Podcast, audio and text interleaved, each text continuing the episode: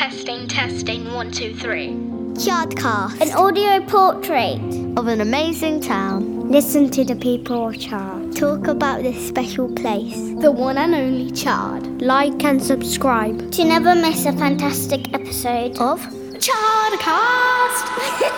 Chardcast. oh, that was a really good episode. I really like doing that. The I like joining very Second one, I know, so in the good. Chard Museum. That was so good. I know. Hello, and welcome to the very first episode of Chardcast. This is the first of 12 episodes that paint an audio portrait of our amazing town. In this first episode, recorded at Chard Museum, we'll listen to some of the volunteers from the museum talking about some of the fascinating photographs held in the museum's archive. That's why we've named this first episode Talking Photographs. Special thanks to Sue Passmore, Craig Hussey, Vince Lean, Nigel Rice, Sheila Brand, Sue Heward, Karen Evans, Jerry Buse, Adam Lonergan, and Doreen Toms. Chardcast is a 12 month project managed by Chard Museum on behalf of Culturally Chard. It is funded through South Somerset District Council and Historic England. Chardcasts are all available from the museum website www.chardmuseum.co.uk. Hello, I'm here at Chard Museum, and there's about 10 people sitting around a table with me, all volunteers at the museum. And they have in their hands some really fascinating photographs of the town. So, shall we start with you, Nigel? Uh, can you describe the photograph that you've got in your hand? And we've got Craig here who knows an awful lot about these photographs. So he might, Nigel, be able to shine some light on the picture. So, Nigel, what can you see? Well, I'm looking at um, a picture of the Holyrood to the High Street, uh, one of 1905 and one of more modern times. Uh, in the 1905, they got it um, showing a horse and vehicle going down the street. But I was saying to the others here, that is where the shambles used to be. And the town hall prior to 1905. They knocked the um, town hall down and turned it sideways and before they built the Guildhall. Even in the 1905 one, it's looking fairly tidy. You haven't got any of the, the effects of the shambles hanging around there. And then the new one is all clean and cars parked around everywhere. Craig, is the top one a dirt road that's going down I would- Fore Street? I would say yes, because um, it's, it's, it's, it's very much a, an old dirt track, I would say. Can, can I just butt in and say I've got two postcards of that actual photo? Yes, I've, yeah, there's quite a few postcards about, I think, of, um, of, of the top image. There's, a, there's an awful lot, and I'm, I'm sure the chaps Vince and, and everybody has seen them. There's all sorts of postcards pretty much of this same area. I would say it's probably the, that shot is one of the most pictured. You can see how it all changes, and you, on the corner, what, what is the baker's dozen, you can see that it's it's a different. The, the, the building itself is different. Yeah, it's a lovely, it's a lovely picture. Well, I've got a picture of um, the High Street uh, looking up from above the Guildhall. It's it's not a picture I've seen before because it's um, it's taken from higher up rather than down on street level. As the other person was saying, the town looked a lot more busy than it looks these days, and it looks far more pleasant, in my opinion. Again, I think I've seen this this image as a as a postcard as well. I don't know, and I think as well when you look at it and you see the vehicles, you can sort of picture it. I'm thinking possibly um, possibly in the 60s. I just think it looks like a lovely a lovely town on a on a on a lovely summer's day. There's a lot of shops, there's a lot of people milling about, a lot of cars, and I think if you were to possibly take that picture at that sh- shot today, um, it would be slightly different. I think. So um, yeah, I think it's a again a, a, a lovely picture, a lovely snapshot of, of the past. I think it's great. One of the nice things about the high street, even now, is the wideness of that street. I mean, it's it's as you as you do look at it objectively, it's still very wide, lovely trees on either side, so it still does have that attractive appearance. Yes. Lots of hanging baskets too that are lovely through the summer. I'm not sure when it was taken. When do you think it was taken, Craig? Um, I would put that, I bow to anybody's other knowledge, but I would put that in about 63, 64. I would agree. Yeah. I- Yeah, yeah. looks like mid 60s. Yeah, Yeah. thinking on when And the- taken from the Guildhall, I would think. Yes, I would say. Uh, And that's only only guessing on from when the crown shut, so I, I, about 63, 64. Uh, The crown shut in 67, I think. So it would have to be, I, I would say it would have to be 60, 67 at the, at the, at the latest. But um, I think if you were looking at, at, say, you wanted to see a picture of Chard in the 60s, and, and I think that would be, and the fact that it's in colour as well, I think it's, it's great. But I think if you were to show this picture today, and I think it's already been picked up on, it's everybody would zoom in on. There's a lot of parking spaces, you know, and, and I think and the layout of the town, and as Sheila said, how the town is, I think it's such um, you know, it's it looks great there. I think it really does. The photograph I've chosen is one that I discovered uh, because I'm interested in aviation. It's an aerial picture of Chard taken in the mid 1920s. And there's a special, real reason for it. And that is because I can see the house that we live in now as it was in the mid 20s.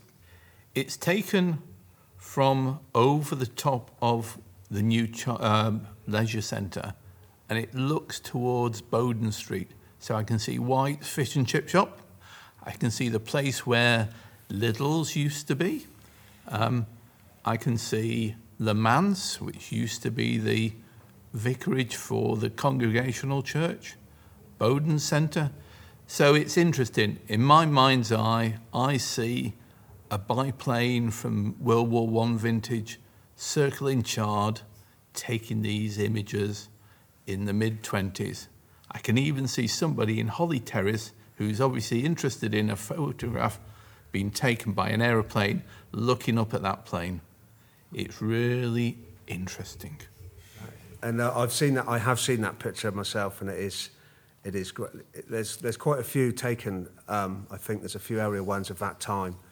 So it's Yeah. still got all the sheds from the mill, hasn't it, on it? There's a, there's some of it still there, but an, an awful lot of you've st- obviously the mill's still there. But I'm just looking at it now, and there's been obviously vast changes with the the leisure centre. It also shows how every photo tells a story. And the story I know about that is the bottom of our garden used to be, Bo- uh, is now Boden Car Park. And I know that Uh, looking at the deeds that we have with the house, it was sold to the council in 1954 for £50. so our bit of the garden that was a vegetable garden was underneath Boden Street Car Park. Well, the photo I've got in front of me is of Chard Industrial and Provident Society Limited, which was Chard Co-op. Um, and why it's interesting to me is because it's where I started work. I only worked there for about a year um, in the office, but one of my jobs, being the junior, was to go up to um, the top of the building where they had all their meetings. And one day um, I had to clean and polish the uh, director's table and everything, and I smelt smoke. And there was actually a fire there, um, an electrical fault, and we called the fire brigade. Had I not had to go up there, it could have been a big fire. Um, obviously, this photo is a long time before me, but it looks about the 1920s, I would think. But it remained Chard Co-op for many years until about two years ago um, it closed, and there is another shop in that um, place now. But it was wonderful shop because it sold everything. They had a bakery at the back, they had a dairy at the back, they um, in the ladies' dresses, um, you put your money in the little cup and pulled the chain, and it went across to a main uh, office where they then sent back the change to you. Um, it had a men's outfitters, Um, it's a pity we haven't got it now. I think we could do with it, really.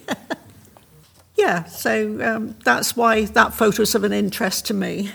I can just about remember when my mum worked at the co-op and and the shop that this one was still there and you could sort of buy everything and I can just remember going in there as a as a kid and just had loads of tellies in there and you could just see all the tellies and, and there was you could just literally buy everything and I think it's um it's a shame really when you, you you look at that picture and you hear people you know and they say you could get everything in there and they sort of just and now you kind of look at what's there now. And, you know, I don't want to say that, you know, they shouldn't knock things down and, and you, things change. I know that and history and life moves on. But I think when you look at that and what another, uh, the building and, and the, what the shop represented and everything you could get in there, I think, I think the town lacks, it really misses a really good shop like that, I think, where you could literally go in and, and as you said, get get anything. Yeah, I think it's a, and it was a lovely shame. building, wasn't it? Whereas Yeah. what we've got now is very austere,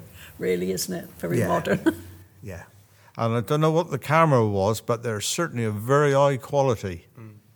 You know, and the definition that you've got on the print, you can certainly pick out all the uh, various buildings that are there now that are not there now. The very high quality print. I think we also forget now in this modern digital age that these were all taken with film. So, whereas today we just snap away with selfies and produce hundreds of images, we forget now that in those days you got 12 pictures on a roll, or you got 20 pictures, or possibly even 36 pictures on a roll. and you were very careful about taking an image and framing it. So, in some ways, you took a lot more care about photographs in those days than we do now. Um, it's interesting that we've got loads of photographs, all from the Victorian times. People like standing outside their shops and having their photograph taken. And then we're, we're kind of a bit, it's a bit difficult in the 60s and 70s. People just didn't stand and take photographs of shops anymore. Yet, you know, we have loads from Victorian times, Edwardian times, 20s. Yet it's a bit, you know, difficult to find ones from the 80s and 90s, isn't it? Yeah, I think carrying on from what you're saying there, that uh, the earlier photographs were framed because the exposure time to use in the plate cameras, they had to frame them. We've got one here somewhere in the museum with the child outside of Manor, what is now Manor Court School. You can see that it's definitely framed picture. That child was told to go there and stay there while the exposure went on. Yeah, imagine that now in that selfie culture. If you had to stay still for two minutes to have your picture taken, it wouldn't work, would it? We've got um, some photos of school classes from Southend School um, where obviously some children can't sit still for too long. So they're a bit wobbly. I think really with uh, the best thing about a photograph is it's like a it's a snapshot of a memory. So you can somebody can be saying something. Oh, I can remember this. I can remember when that building was there, and then you produce the photo and they can look at it, and it's and it's not like a stage. A lot of these photos, you know, they're just snapshots, and you can look at that, and a photo can take you right back, and, and you can remember it and, and picture it. And I've, you know, I've, I've people look at pho- different photos I've got, and they say, "Cool, I can." Sh-. I've showed them a photo of um, uh, Dalgety's or, or, or Wyatt's, the animal feed manufacturers, and they look at the picture and say, "Cool, I can remember the smell, and I can remember this," and all just from looking at, at that one photo. So I think I think a photo is a, a trigger really for a memory. And I think that's really Craig's right. I think people are much more interested in the photographs of their era, Absolutely. um, more so than old photographs. Um, they're interested, but because of contemporary photographs sort of triggers memories, uh, it excites them much more. So I think the photo works better because somebody could look at an old photo of the, of Chard in 1901, and obviously they're, they're thinking, oh, I don't, you know, I didn't know it looked like that. But then they can look at a photo from the, from say the 60s or the 70s, and they can remember it. And I think that's the one as well when they can, remember something that isn't there anymore. It's I also think- useful to confirm to confirm an argument. Indeed, it is. Tina, indeed, it is. And I think you're right about smells, because, you know, you do bring back memories, like you say, of uh, Wyatt's, the smell there of. Uh, Definitely. and that was quite a nice smell, not a nasty smell. The thing I found with the photo we were looking at earlier was that it can also tell a little bit more about the history, because all those mill cottages in Boden Street all had vegetable gardens, and I don't think they'll have them now. It also leads you on to further research, doesn't it? I mean, it, it's, it strikes an interest in the first place, so you get these first impressions, and then it may show you something that you want to research further. Um, you want to find out about the gardens and how extensive the gardens were and how people use those gardens. So it's extending that, that interest just from this first image. I think it's also interesting that a photograph can capture something which isn't the intended target. Like it- you can uh, see in the background of images something which wasn't the intended subject of a photo and yet can spark a memory or a line of investigation which can bring you further in. I've had that happen a lot. I've put a, I put a photo on of the town of Fore Street, and um, I did it a little while ago, and in, it was just in the back. I hadn't took any notice of it, but, but in the background it was the shop Harriman's, and obviously in my time Harriman's always at Holyrood Street, and then straight away that triggered somebody saying, "Well, I didn't know." That was there, and then someone else would say, "Yeah, I can remember," and I, I got my jeans there, and, and then all of a sudden, it all sort of sort of carries on from something that wasn't the intention. It was just a photo, it was a photo of the Guildhall, but it was it was that little shop triggered everybody to remember something. I think that's really good. Yeah, there's often a little aside, isn't there? We, we did some, we were comparing some photographs a little while ago of the high street, and we we're trying to work out where shops were particularly. Um, and people say, no, that wasn't there, or we're, we're wrong here, or and it, it just even just a little window somewhere on a building can uh, can, as I said earlier, confirm or or trigger something in somebody's mind. I think I'm. I can always remember when I first got into the photos, and I got my mum's wedding photo, and I look at it, and she stood outside St Mary's Church, and she stood there with her dad, and it's on her wedding day, and obviously, Sheila, you're going to laugh at this. In the background is a pub, and I said, and I said to my mum, like, what is that? I couldn't work it out because obviously now it's not there, and um, so it wasn't. In the end, I was looking at that photo, but it, not for the reasons my mum showed it to me. It was her wedding photo. It was the, the fact there was a building there that isn't there anymore. And that kind of is a lot of the reason why I carried on loving getting into the photos. If you look at a then and now photo of the town, the Guildhall will always pretty much always be there. But then if you look around it, how much, how different the whole surroundings are. But some things, it's like the same but different. Yeah, I noticed that when we were looking through photographs from the Victorian age, that some shop fronts have not changed No, at all. no. So they've either just been painted over, Yeah, or bits right. of wood have been Yeah. replaced, or whatever. But they're exactly the same. Yeah. Emery's is exactly the same as it was in the 1860s. Yeah, you can go back through any, was- any number of yeah. photos, and you look at Holyrood Street, and pretty much you can tell, you can Yeah. more or less tell where it is. Du- what was dovetails? You know, Yeah. the com- community hub. Yeah. It's always looked like that. And if you look up, um, you can still see the, the windows from where they were built. It's another interesting thing about photographs, isn't it? As people walk along the street, they don't look up, but when they look at a photograph, they do look at various levels. We're sitting underneath this speed deck ceiling, and uh, because the uh, the roofing above that and the sun shining on it is causing it to creak. There's some marvellous photos I've seen of like charabanc trips and and things in the garden, and you look at them and you just think, oh, they're great, and, and like Sue said, they're all in in their finery, and but you just look at it and you just you, you can see where it is, but you just I don't know if that is, and it kind of adds to the mystery, I suppose. You know, wondering who it is. It is that could be a relation. That you know, you just don't know. But it would be nice, I think, to um, to say who who it is. But it, it's um, it all adds to. I think as long as you can sort of pinpoint where it is, I think it just adds to the, the sort of mystery of the picture. I think. We do ask sometimes if people can identify some of the people, but you again have to be careful. Do you trust their memory? Um, it's it's not an easy situation. It's uh, it's quite difficult sometimes. Um, you know, people remember things very differently. Yeah. And some as of them we all quite- know. Some of them are more recent as well, like Dave Whedon's photographs of sports events and things like that. Loads of teams, Yeah, you know, I've, um, football and and it'd be lovely to. But I've- they're I've- more I've- recent. I've come across a lot of Dave Whedon photos, and in the end, I've, I, I put a, a Facebook album on, and I've just called it "People of Chard," and I just basically post them in, and then just hope for the best, really, because I can't, I don't know. You just there's so many people you just don't know who they are, and then it's it's worked quite well because someone will put, "Oh, I recognise him," and that's me, and and then it sort of goes from there. So it's it's not too bad, but there is. I mean, certainly with Dave Whedon, he took so many, so many photos of the town, and like I can remember every sports day, every event, every carnival, he was he was somewhere. He was always about with a camera, and I think there's a. He certainly left a huge, uh, huge collection. And I hope you're writing all this down. Nigel's saying about having pictures framed.